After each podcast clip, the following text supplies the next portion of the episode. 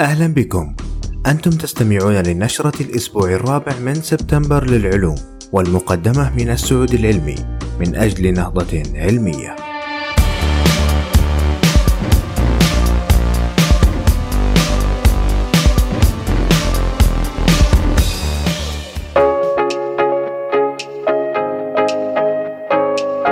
إعصار ماريا يعطل منظار مرصد أريسبو في بورتوريكو. تسبب إعصار ماريا الذي ضرب منطقة بورتوريكو الأسبوع الماضي في تعطيل منظار أريسبو الراديوي وذلك بعد أن أتلف طبقا لاقطا صغيرا بحجم 12 متر وتسبب بعدة خسائر أخرى في الطبق اللاقط الأساسي حيث انكسر عمود هوائي بطول 30 مترا وسقط على الطبق اللاقط الرئيسي بالأسفل. ويعتبر منظار أريسبو الذي بدأ العمل في ستينيات القرن الماضي ثاني أكبر منظار في العالم بقطره الذي يصل ل 300 متر. ولا يمكن تحديد تكلفة الخسائر التي تسبب بها مرور الإعصار على هذا البناء بشكل دقيق بعد. فلا زالت الفرق تحاول الوصول للمكان لفحصه بشكل دقيق إلا أن العاملين الذين احتموا من الإعصار داخل المبنى كانوا جميعهم سالمين. ويجدر الذكر بأن الإعصار تسبب في قطع الطرق والخدمات كالكهرباء وخطوط الهاتف ولهذا سيبقى المرصد خارج الخدمة لبعض الوقت إلى حين تقدير تكلفة إصلاح كل الأضرار التي لحقت به. تطوير طريقة جديدة لفحص الدم عن طريق موجات الصوت. طور باحثو معهد MIT طريقة جديدة لفحص الدم عن طريق استخدام موجات الصوت. ما قد يطور أدوات أبسط وأسرع من التي تستخدم حاليا. وتعتمد هذه الطريقة على استهداف الحويصلات التي تخرج من الخلية والمسماة بالأكسوزومات وهي فجوات صغيرة من الجسيمات المسؤولة عن نقل المواد من وإلى الخلية. وتحمل بداخلها معلومات عن أحوال الخلية كالأمراض. ويمكن فحصها لمعرفة الكثير عن الأمراض التي تصيب الجسم. تعمل طريقة الفحص الجديدة عن طريق تعريض الدم لموجات صوتية صادرة عن محولين صوتيين مائلين وذلك أثناء مروره عبر قناة صغيرة. وستشكل الموجات الصوتية الصادرة من المحولين نقطة ضغط عند تقاطعها.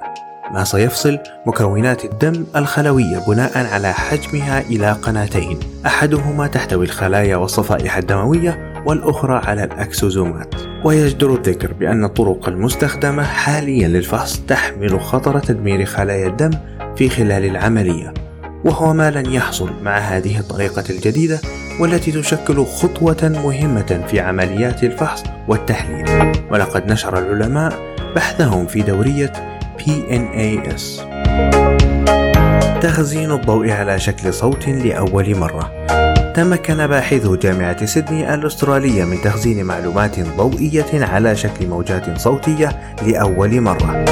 وهو ما شبهه الباحثون بتخزين البرق على شكل رعد وتكمن أهمية هذا الإنجاز في أنه يعتبر خطوة أساسية في طريقنا للانتقال من الحواسيب التي تعمل بالطاقة الكهربائية البطيئة إلى الحواسيب الفوتونية التي تعمل بالضوء حيث تستطيع الحواسيب الفوتونية أن تنقل المعلومات أسرع بخمسين مرة من الحواسيب العادية ودون أن تصدر حرارة أو تستهلك الكثير من الطاقة. ويمكن لهذه الحواسيب أن تحلل البيانات على شكل فوتونات نظريا لكن العلماء واجهوا صعوبة في صنع هذه الحواسيب الضوئية لأن المعلومات الفوتونية سريعة جدا حيث أن رقاقات الحواسيب الموجودة لا تستطيع مواكبة هذه السرعة الكبيرة وقراءة المعلومات. ولكن هذا الإنجاز يبطئ مرور الفوتونات عبر الرقاقات بحوالي 7 نانو ثانية بتحويلها لموجات صوتية. ما يسمح للحواسيب أن تقرأها. ولقد نشر الباحثون ورقتهم العلمية في دورية Nature Communication. اكتشاف موروث قد يغير من مفهومنا عن مرض الزهايمر. اكتشف باحثون من جامعة واشنطن أخيرا الرابطة بين بروتين تاو ومرض الزهايمر. ويمكن لهذه الرابطة أن تغير من مفهومنا عن مرض الزهايمر وطريقة علاجنا وتعاملنا معه مستقبلا. ويدور البحث حول موروث يدعى ب APOE4 الذي يزيد من خطر مرض الزهايمر لكن العلماء كانوا يجهلون دوره بالتحديد حتى الآن. ويقول العلماء أن بحثهم الأخير يركز على معرفة الطريقة التي يؤثر بها هذا الموروث على بروتين تاو. فوجدوا أنه يزيد من تأثير بروتين تاو السمي عبر إثارة ردة فعل مناعية أقوى مما يعني أن تقليل مستويات هذا الموروث يمكن أن يوقف تطور هذا المرض. يجدر الذكر بأن موروث APOE يساعد في تنظيم مستويات الكوليسترول ونقله في أنحاء الجسم. ولم يربط سابقا أي من هذه الموروثات مع مرض الزهايمر.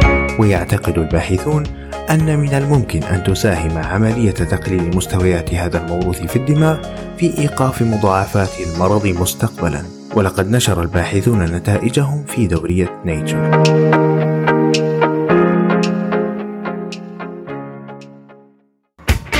كنت معكم عبد الله رضا من مجموعة السعودية العلمية.